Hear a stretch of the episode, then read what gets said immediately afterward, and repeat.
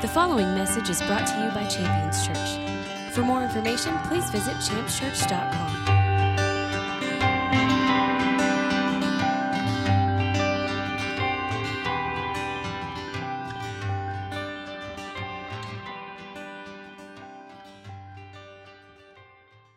Uh, I want to get into the word this morning. Every time we get into the word, I want it to be in- intentional. Uh, it's, it's tough to, to narrow down the things that, that are to be spoken on occasion, and, and it's real easy to start to get a feel for what maybe you would like to do or what you would like to say. But ideally, you need to find out what you're supposed to say. You know, so most of the time in any preparation, I'm asking God, Father, what would you speak to us today, this week? What, where, where do we need to go in your word? What is it that you want to give to us? What is it that you want to bring to us? And, and there was a real specific uh, direction. Now, this isn't meant to, to be spoken to cause any concern or any alarm, but it was a, the direction was mental health. Now, it doesn't mean you're all nutty, right? So rest easy there. But I really think it's a big deal. And when you look in the scripture, you can see mental health's a major issue. I mean, there's, there's a lot of things in the scripture concerning mental health. God's very interested in your well being and in your mental health. You can look for the word mind throughout the scripture, it's in there quite a bit. So, God is very interested in our mental well being. I want to get into the scripture this morning, and I want to take a look at some things that God has done, is doing, and promises to do concerning our mental well being. Here's a few things we're going to find as we get into the scripture here uh, what God gives us mentally. Uh, it's an important thing to, to recognize that. I mean, even when we're, we're, we're, praying, we recognize God as a giver of gifts. That's a great thing. We have to recognize that God is a rewarder according to the scripture. It's one of the things that we're encouraged to do as we walk out our lives in faith. But to know that God rewards or that God gives specifically to your mental well being is, a, is an encouragement. In fact, it, it gives uh, not just encouragement, but it gives instruction and direction uh, to pursue that gift so that it can be embraced and, and lived out. Another thing that we're going to find is where we're all being directed. No matter what, we're being directed. God's Spirit is leading us and guiding us. Remember Jesus, his identity as the good shepherd. Shepherd is always out in front leading. We're being directed uh, in a direction. We're being directed to a location, and there's a place that we're being directed in any moment, at any time. A third thing we're going to find is the key to seeing God move in our situation. Now, when I just say in our situation, you can fill in the blank. I mean, there's a number of things in my life where I'm wanting to see God move in power. I'm, I'm, praying and, and, seeking God to do things uh, in, in certain areas. I always want to see God uh, in marriage and family, moving and, and His will being carried out uh, in, in ministry and in fellowship and, and in the business world and the marketplace. I always want to be in the midst of God's will. Well, there's some keys in the scripture to seeing God move on your behalf in those things. And I think it's important to note those things to make sure that they're a part of our lives. So I want to open up here with a passage of scripture. I mentioned before we're going to find what God gives us mentally. I want to find that right now. If you have your Bible, 2 Timothy chapter 1 is where I want you to turn to. We're going to look at verse 7. 2 Timothy chapter 1, verse 7. We're going to find what God gives us mentally here. 2 Timothy chapter 1 verse 7. It reads like this: "For God has not given us the spirit of fear, but rather power, love, and sound mind." Now, you could turn this into a series about, you know, being free from fear and anxiety. You could turn this into a series about power and love and soundness of mind. But today I want to emphasize the idea that God is giving us soundness of mind. Now, I think it's really intentional that this passage of Scripture would be worded the way that it is, that it opens up with what God's not giving, but rather He's giving us this uh, in its place. So when I see that God's not giving us fear, that reveals something to me that any kind of fear and anxiety in my life is not a result of, of God's work bringing it into my life Rather, God's work is driving those things out of my life. Remember, God is love, and according to the scripture, perfect love casts out all fear. Now, as God is bringing this into my life, He's doing this through three things. He's responding to this fear and anxiety through the impartation of power, the impartation of love, and the impartation of soundness of mind. And when I get to the part of soundness of mind, I just have to stop and ask, you know, what does that mean? I mean, what does it mean to have sound mind? I don't use the word sound in my day to day vocabulary, you know. If, if I get a phone call and somebody says, you know, how are your boys behaving? I don't say they're behaving soundly. I mean, I just don't use that word. I don't even know if I'd be using it right if I said it that way. It's just not a word that's in my everyday vocabulary. So when I consider understanding what soundness of mind means, I need to come into an understanding of what the word sound means. I mean, for something to be sound is for something to be in its correct position. For something to be sound is for it to be right. For something to be sound is for it to be stable. And it's really amazing to me that God is bringing stability of mind into my life. And then it's placed on the same plane as power and as love.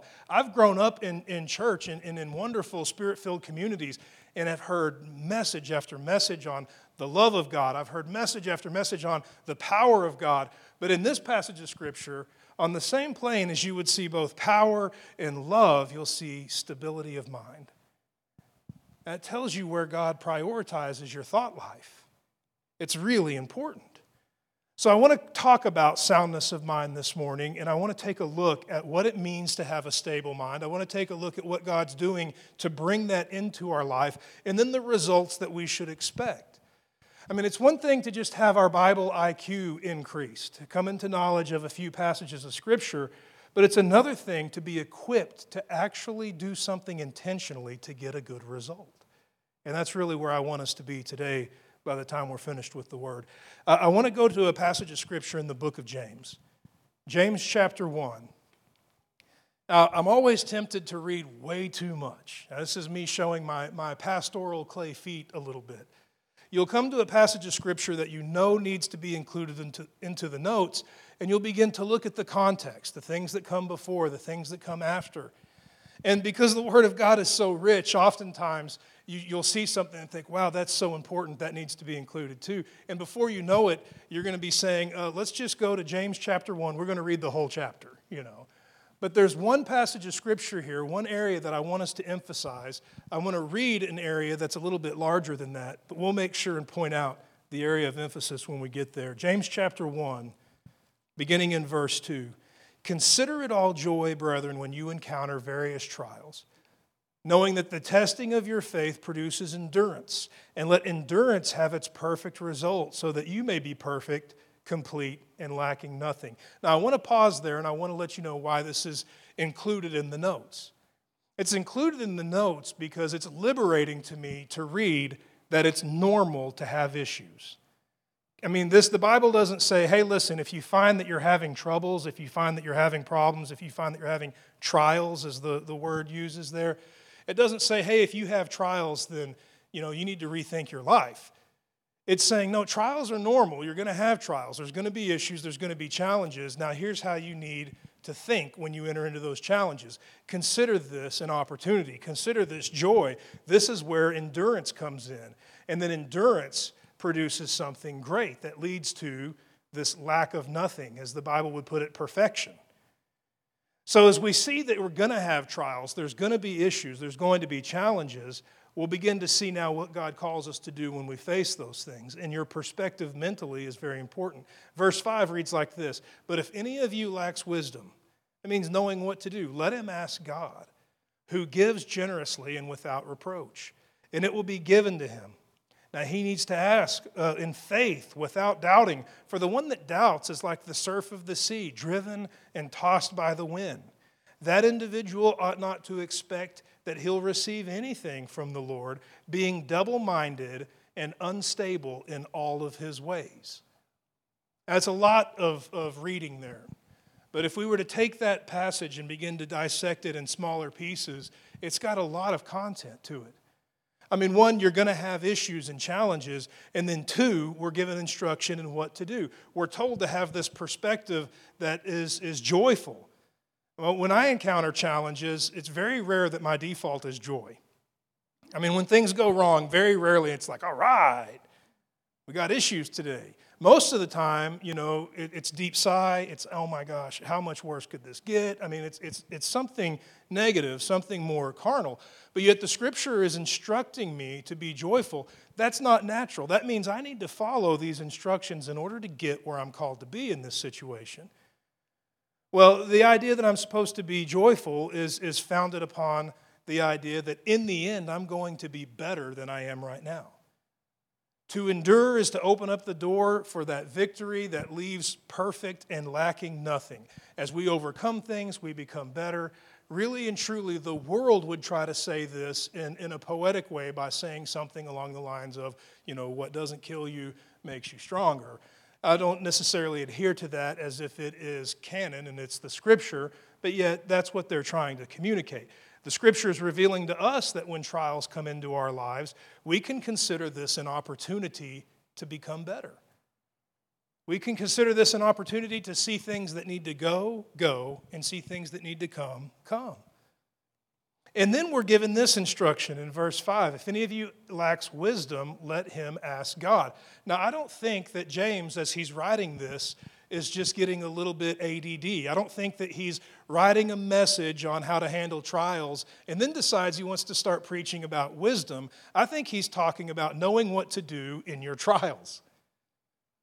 Hey, I'm facing trials and hardships here, things I didn't expect to happen are happening, and I don't know how to handle it. I need to ask God, how do I handle this? Now, this is another thing to consider. Most of the time, when I encounter trials, my default is not joy, and then my first response isn't always, God, what am I supposed to do?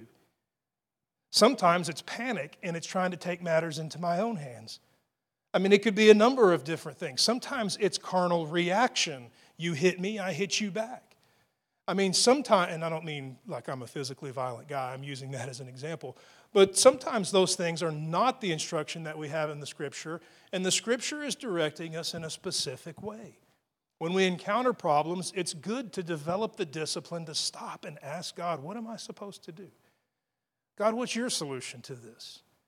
If I can't find solution with, with this challenge or this situation, this challenge or this situation is going to produce hardship that will be destructive to everything that you've called me to, to raise up, everything that you've called me to build, to my household, my wife, my children, uh, my, my fellowship and ministry. This challenge needs attention, and I don't know what to do. If I jump in and do it my way, I might make it a thousand times worse.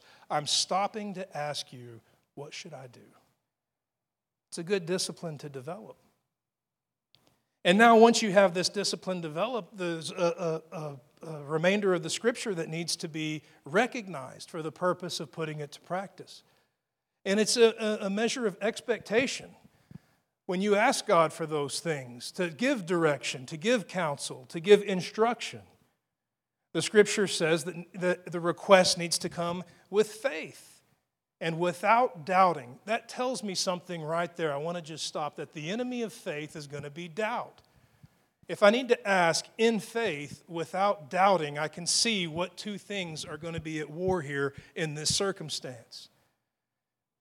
And now, what do you do with doubt? Well, it's first good to recognize what doubt does to you in order to recognize how dangerous doubt is. When you read this passage of Scripture, you can see that doubt creates a situation where somebody is, and now this is an example, uh, driven like the surf of the sea, tossed around like the waves, or, or, or moved like by the wind. Basically, you're in a situation that's absolutely out of control, subject to outside influence. The wind is what pushes the water, the wind is what drives the, the items floating around on it. It's about having no anchor, no direction in and of your own ability, but rather being moved by outside influences. We are called to stand upon the rock, who is Jesus Christ.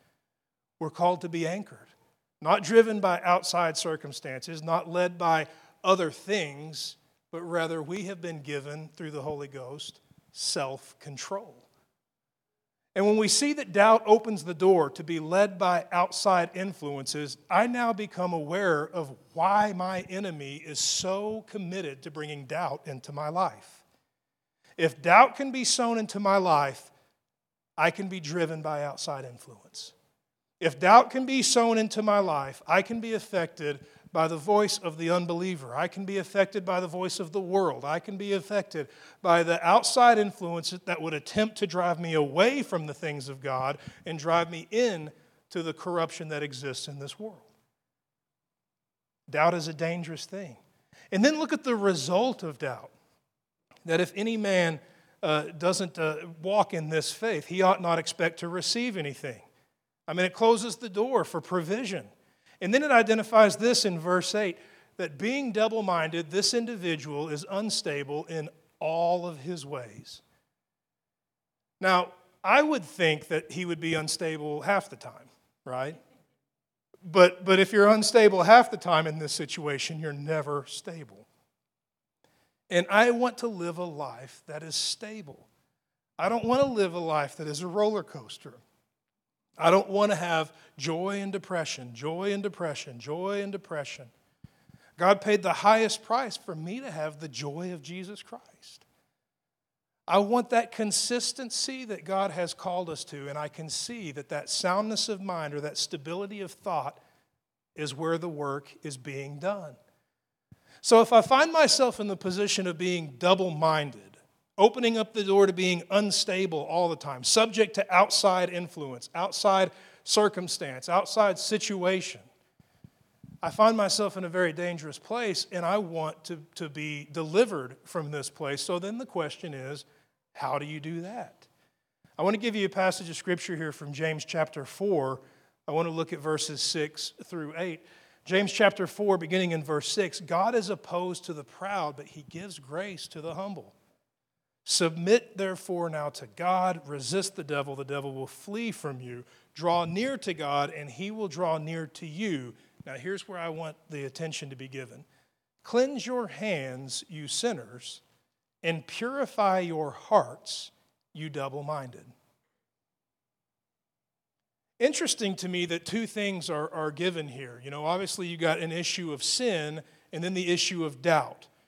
Now, in dealing with the issue of sin, uh, the call is to cleanse your hands. Be careful what you touch. Touch what's clean, don't touch what's unclean. I mean, this is a, a metaphoric instruction in order to address or deal with the issue of sin.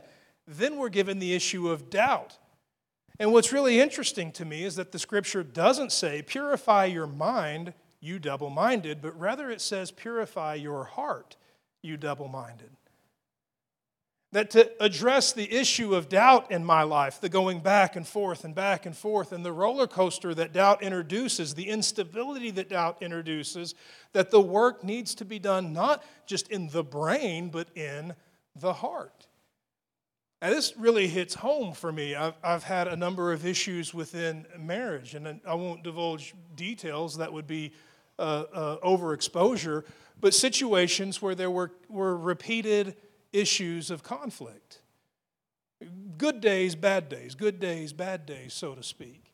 And I remember my wife pulling me aside, and I would keep giving the same, you know, thing. And, and you know, it would be the, the, honey, I'm sorry, I know I did that, I'm so sorry, that was wrong, I, I shouldn't have said that, or, or whatever. And, and if, uh, you know, it, I'll work on that, is basically the best thing that a man could come up with. That basically means I don't have a clue, is what that means but I just don't want to be in the doghouse. But think about that. Now, that would put me in this situation in the place to put to practice James. Hey, this is an opportunity to get better. I'm going to consider it joy that right now my wife wants to hit me with a frying pan. And, and I'm going to consider this joy and I'm going to, to give an opportunity for perseverance to, to produce a result that makes my life better. I don't have a clue what to do, but I'm going to stop and I'm going to ask God, what am I supposed to do? Now, in this situation, the voice of the Lord came uh, through my wife. She made a comment to me, and it's a comment that at the time I thought was, was uh, really intense, but now I see it's not intense, it's correct. She said, This isn't a, a an issue uh, of of being tired. It's not an issue of being stressed. This isn't a, an issue of what you deal with at work or what you deal with over here. This is an issue of your heart. And when she said that, you know, of course, my, my first thought is, you know, uh, I, I don't really know how to interpret that. I'm just wanting to get this done as quickly as I possibly can and come out with minimal damage. But I start thinking about this and I'm realizing this is absolutely right. Here I am wanting to say it's outside influences. I'm now being driven by the people I work with. I treated you poorly because of the people I work with. I treated you poorly because I'm tired. I treated you poorly because I'm stressed. I didn't treat you the way you deserve to be treated because of outside influences. That should tell me I'm being driven by outside influence. I am like the surf of the sea. I am like that which is being driven by the wind. I am double minded. Something inside of my life is now being ruled by doubt and needs to be addressed. And that issue would be in the heart. When my wife made the comment to me, she said, This isn't an issue of circumstance, this is an issue of your heart. And basically, what she said is that your behavior isn't conditional upon all other circumstances lining up. Your behavior is meant to be stable no matter what circumstances you face. She's absolutely right. Absolutely right. And I can see that that's what God's doing. That's what He's calling, that He's calling us to, to be free from that instability, from being driven from, by the outside influences. And if I want to get rid of double mindedness, according to this passage in James chapter 4, it's going to mean purifying my heart. In that situation, I, I, took that passage of scripture and began to seek the Lord. You know, in my prayer life, it would just open with a simple prayer like, Father, purify my heart. Will you reveal where the impurity is? where, where the open door is for, for this anxiety to cause me to, to be inconsistent in my behavior. Where I could be Romeo one day and I could be, you know, uh, the devil the next day. This is a real challenge and a real problem.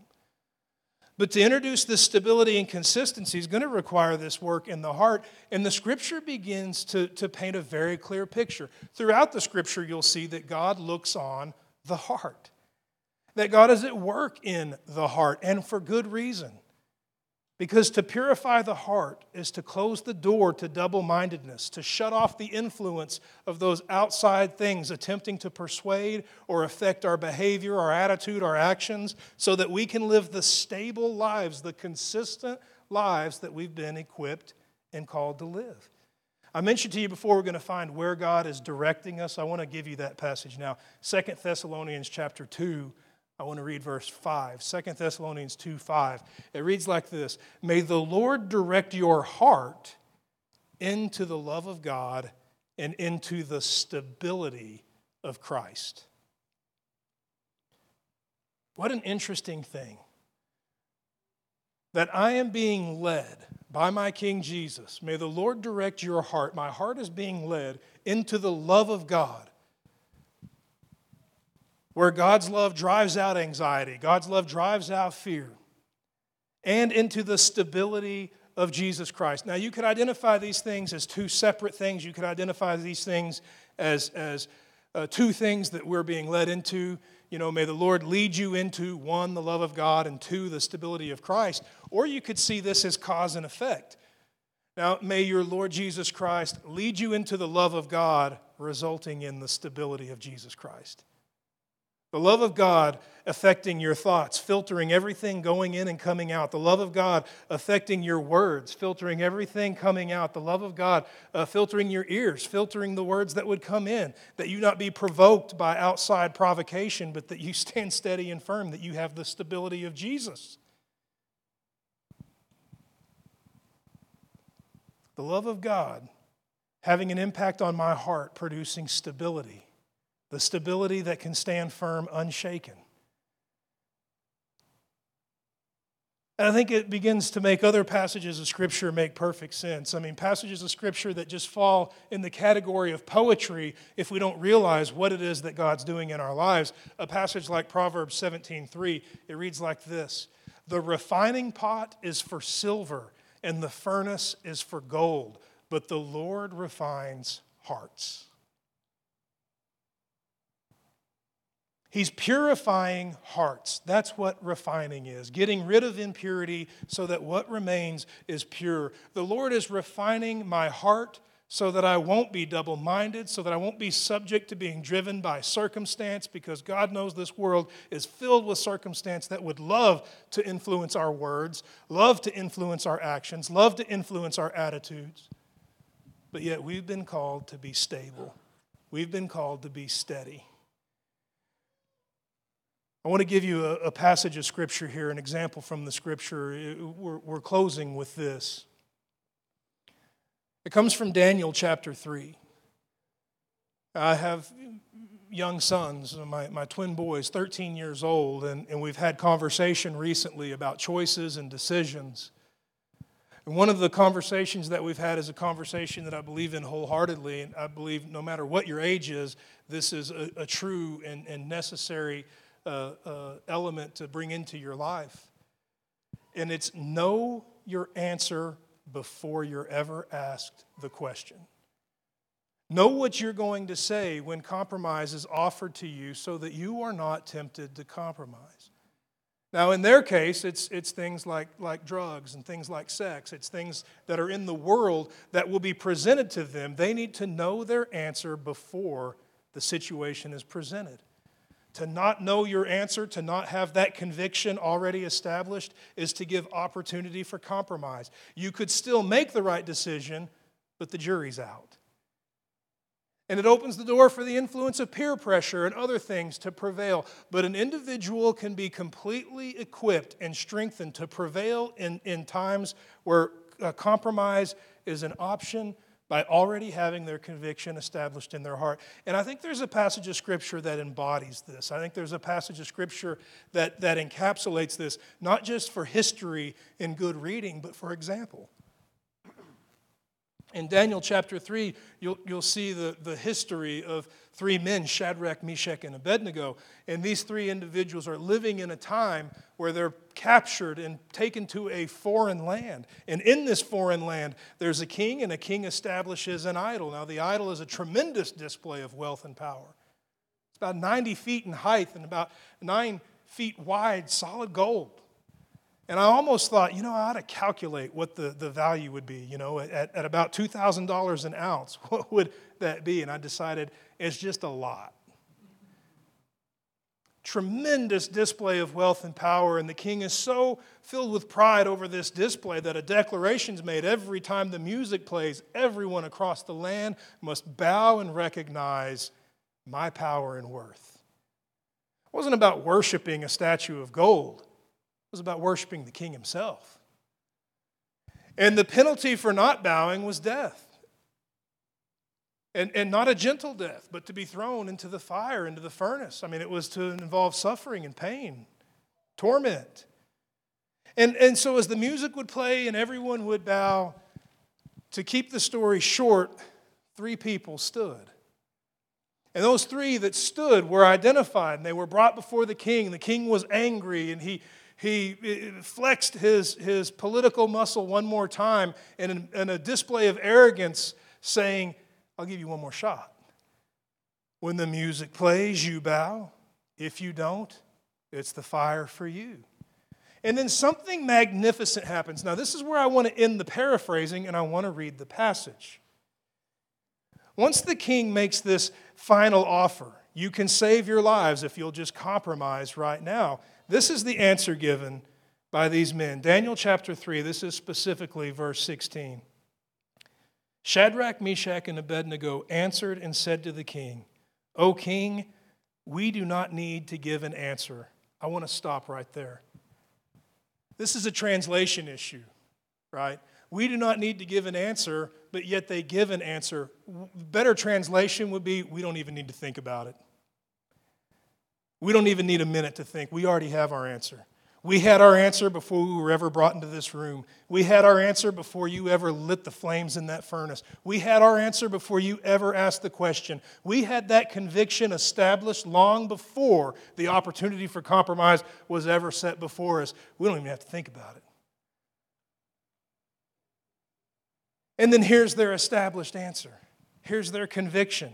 Here's their soundness of mind on display. not being pushed by outside influence, the influence that would result in suffering and torment and death, not being led by that influence, but being led by the stability of their soundness of mind, they said, No matter, the God whom we serve is able to deliver us from the furnace and able to deliver us out of your hand. But even if he does not, let it be known to you, we're not going to serve your gods or worship the golden image that you've set up. Pretty amazing thing. And it's hard for me to read it. I've got maybe a little bit of a vivid imagination without picturing the conviction on their face and the stability of the tone in their voices. I don't think there was an ounce of fear in those words. I don't think there were cracking voices and trembling hands. I think it was understood. We've had this answer long before we were ever asked this question. We're not going to do it. And they said something that I think needs to be noted. Acknowledging God's able, God's able to deliver, God is able to bring us through this. And even if He doesn't, we're not going to do this. That, that one area right there to me is, is the pinnacle of sound thinking. And, and I think it's something that we ought to evaluate our, our lives and look for. And it's those two words, even if. I want to live my life as an even if thinker. Let me tell you what thinking is in the world. The world will think, what if? What if God doesn't show up? What if God doesn't deliver? Now, think about those words for a second. First of all, what if is a question. And it's a question that opens up the door for doubt to flood in. Well, if he doesn't show up, you'll burn in the fire. If he doesn't show up, you'll be bound. If he doesn't show up, you'll be beaten. If he doesn't show up, you'll fail. What if opens the door for outside influence to push and shove you in the direction that the world would desire you to go? But even if is not a question at all even if is a statement. Not opening up the door for outside influence to push and shove, but standing firm, even if this conviction is established right here in my heart and it's not going anywhere. Even if I want to live an even if life. I want to give you a passage of scripture here as we begin to, to, to dismiss. And that passage of scripture is out of Matthew chapter 5, verse 8. And it's a, a passage from what we refer to as the Beatitudes, as Jesus is, is speaking of the kingdom of God. He says something really amazing. And it's something that, that would sound like uh, the bar is being set, you know, high for, for a pursuit of a life of holiness, but rather he's simply revealing the result of the work of God in our hearts that as God begins to work in our hearts, purifying our hearts, ridding our lives of double mindedness, that which makes us unstable all the time, a really wonderful and powerful result takes place. Jesus sums it up like this in Matthew 5, verse 8. He says, Blessed are the pure in heart, they will see God. What's really amazing, these men that stood with conviction, that weren't led by outside influence, that didn't open the door for doubt with questions like, what if, but stood firm in their conviction with a statement like, even if, the result was to see God move on their behalf. In fact, not only did they see God move on their behalf, but those in the room did. When they were cast into the fire, the king gazed into the flame and he said, How many guys did we throw in there? It was three, right? But when I look into the fire, I don't see three, I see four, and the fourth one is like the Son of God. It's the power of the purified heart to see God move, the power of a heart that has been washed clean of double mindedness. So there's no room for doubt to open up the question, what if? But we stand firm upon the truth and live a life of even if. That is the mental stability and the soundness of mind that I believe we're called to as believers. And to put it on the same plane as you would the power of God or the love of God is to give it its proper place. That as much as God has paid the highest price to bring His love into my life, as much as He's paid the highest price to bring the power of God by the Holy Ghost into my life, He's paid the highest price to bring stable thinking into my life. That I'm not being subject to doubt, but that I stand firm, unshaken, living a life of even if and closing the door to what if. I want to ask you to stand with me this morning.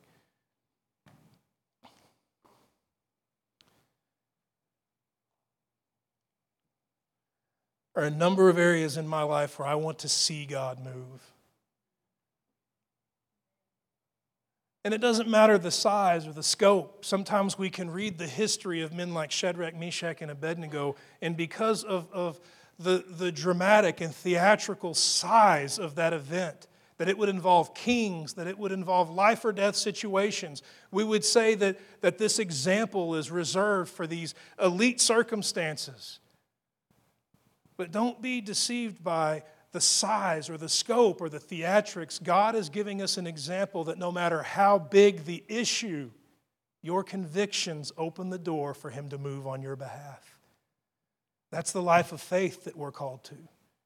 A life free and liberated from the double mindedness, the doubt that would lead us astray and lead to instability. But rather, that call to function in soundness of mind, to be pure in heart, and to see God move in any situation, no matter what its size, is the call that's been placed upon our lives. That's the example. And I want to trust and I want to ask for that example to have a powerful effect on those who are present here in the room. I mean, it's a story that I'm sure everyone in the room has read before, been familiar with, but yet today I would ask God, will you do something new with this history for each one of us? Let it have an impact on us in a new and greater way, that, that we would perceive things in, in a more accurate and clearer way, that we would walk a deeper in what is true, that we would be less influenced by the vanity of the world, and that we would be greater in our being equipped in the things of your kingdom. I want to pray this morning. I want to ask God to do that. There's no more profound or powerful minister in the room than the Holy Spirit Himself. And I want to ask for God to do a work in our hearts and our minds, in every aspect of our living, to be a people free from double mindedness, a people of conviction. There where you stand, you're welcome to be in a, a mindset of agreement or receiving, however you choose. Father, we bless your name. We thank you for your word. We thank you for paying the highest price to be, bring stability of thought into our lives. We stand together now to receive from you a work by your Spirit, united by the name of Jesus Christ, bound together by the presence of the Holy Spirit.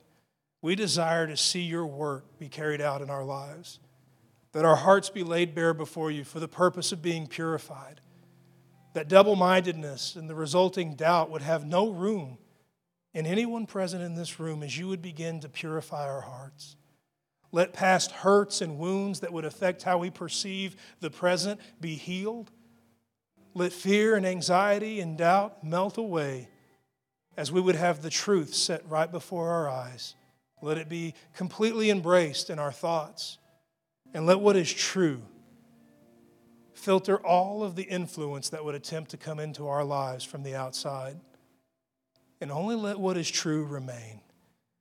Deliver us from the question, what if?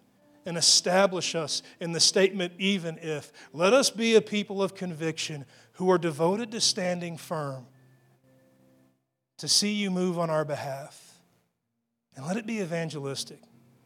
Let there be signs and wonders and miracles of deliverance that would testify of your goodness and draw men, women, and children unto you. We give you thanks. And we celebrate the call to stable thinking and surrender our minds to you for that stability to be imparted with every gentle, kind, loving word that you would bring into our lives.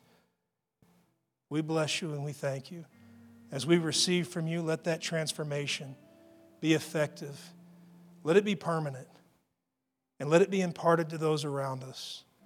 That freely as we've been given this wonder, let it be distributed in and through our lives to those around us. We bless your name and we thank you. We rejoice in your goodness. We rejoice in your presence. We rejoice in your faithfulness. We rejoice in your hand moving on our behalf. We rejoice in the results of your work. Let them bring you honor and glory. We thank you in Jesus' mighty name. And all the saints declared, Amen. Thank you for listening to this message from Champions Church. We invite you to join us this Sunday for our celebration worship service. For more information, please visit us at championschurch.com.